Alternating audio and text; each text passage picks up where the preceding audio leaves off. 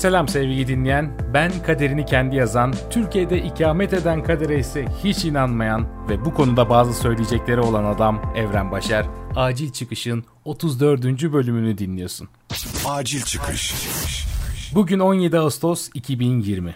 Gölcük depreminin üstünden tam tamına 21 yıl geçti. Resmi rakamlarda 17 bin, resmi olmayan rakamlara göre ise bundan çok daha fazla insan ayakta durmaya mecali olmayan boktan bataklık zeminlerden dolayı ya da boktan malzemelerle yapılmış binaların yıkılmasıyla hayatını kaybetti. Artık biliyorsunuz ki o boktan zeminler, o boktan inşaat malzemeleriyle birleşip boktan ve para göz bir müteahhitin elinde cinayet aletine dönüşmüş ve benden Yalova'da anne ve babamı almıştı. O zaman henüz 9 yaşındaydım. Her yıl bu tarihte orada burada internetin çeşitli köşelerinde yazıp çizen, anlatan, ses çıkaran ben Evren bu yıl size buradan sesleniyorum. Ama bilmiyorum bundan sonraki yıllarda artık bir şey söylemeye mecalim kalır mı? Yıllardır bize, daha doğrusu bana, kader adı altında yutturulmaya çalışılan bu durumun kader olmadığını, gayet insan eliyle işlenmiş, ihmal soslu cinayetler olduğunu anlatmaya çalışıp duruyorum. 21 yıl geçmesine rağmen hiçbir şeyin değişmediğini hatta daha kötü olduğunu iddia ediyorum. Kanada'ya taşındıktan sonra bunu görmek daha da mümkün oldu. Çok sıkışık olan Toronto şehir merkezinde bile kaçabileceğiniz onlarca boşluk ve parklar var ve düşünün burada fay hattı bile yok ya. Peki İstanbul öyle mi? Hı? Bir düşün. İstanbul öyle mi? Yani ben sanayi mahallesinde 3-4 yıl yaşamış biri olarak düşünüyorum. Sanayi mahallesinde o dar sokaklarda nereye kaçabileceğimi düşünmeye çalışıyorum. Bulabiliyor muyum? Hayır. Ki daha o zamanlar ben hatırlıyorum daha temeli atılmış bir sürü bina vardı. Ancak o temellerin içine atlayabilirsiniz şu an ki onlar da 4 yıldır buradayım. Herhalde yeni binalara dönüşmüştür. Neyse artık bu konu hakkında konuşmak istemiyorum. Çünkü her yıl yazdığım, anlattığım şeyleri tekrar dile getiremeyeceğim. Halim kalmadı. İnanır mısınız artık içim soğudu. Buz gibiyim bu konuda. Bugün 17 Ağustos olduğunu bile unutmuşum. Öyle telefonda Galatasaray resmi hesabı paylaşınca gördüm. Ana dedim bugün 17 Ağustos ya. Düşünün ben bu felaketi derinden yaşamış biri olarak bu hale geldim. Ailesinden birine herhangi bir şey olmamış kişiler o günlere dair anılarını kaybetmeye başlamış bile olabilir. 2000'den sonra doğanlar yaşamış olanların hikayelerini biliyor sadece. Onların da artık dinlemek isteyeceğini düşünmüyorum. Çünkü kısacık yaşamlarında aynı bizler gibi birçok felaket gördüler. Birçok ölüme tanık oldular ülkede. 21 yıl geçti. Acılar kabuk bağladı. Tamam ama olay sadece bu da değil.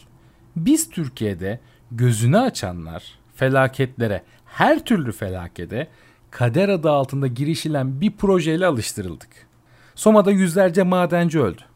İşin kaderinde vardı. Mühimmat deposu patladı, helikopterler düştü, uçaklar düştü.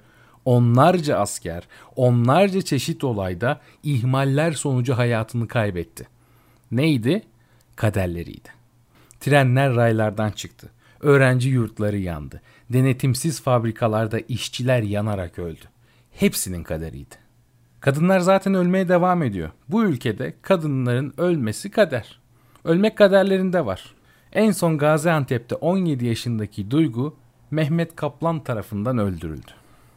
Her şey gayet açık davada ama hala adaletin sağlanacağından emin olamıyoruz ve olayı sıcak tutmaya çalışıyoruz. Çünkü her an bu durum Duygu'nun kaderi olabilir ve Mehmet Kaplan durumdan yırtabilir. Bilemiyorsun ki.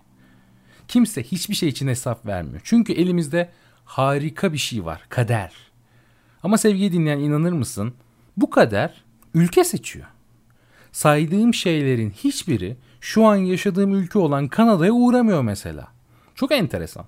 Kanada tarihindeki en büyük kıyım, en büyük felaket olarak kabul edebileceğimiz şey yerlilerin başına gelenler.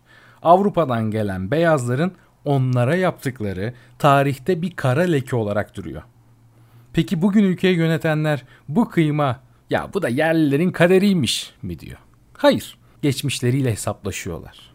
Peki niye burada fabrikalar patlamıyor?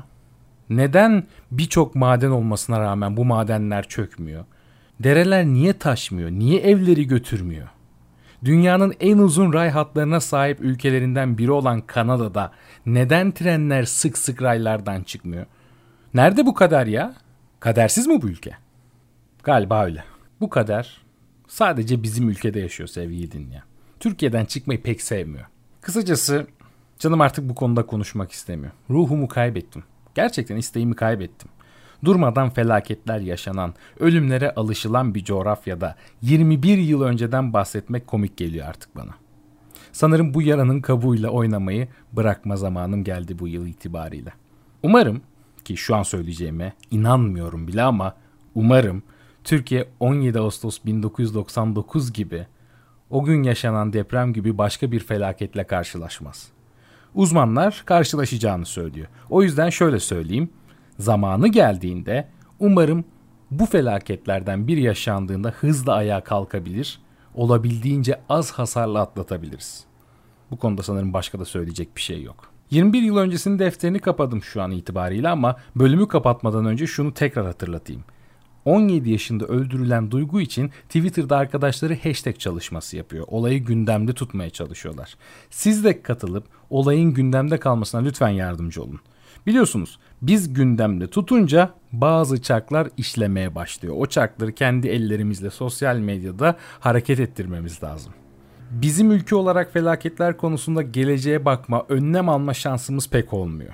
Bari sırasıyla gidelim ve bugünü tek tek düzeltmeye çalışalım. 99 depremini yaşayan, sevdiklerini kaybeden, yaralarını hala taşıyan herkesi de buradan sevgiyle kucaklıyorum. Yalnız değiliz. Hiçbir zaman olmadık. Bunu bilin, bunu unutmayın. Evren Başer'le Acil Çıkış sona erdi.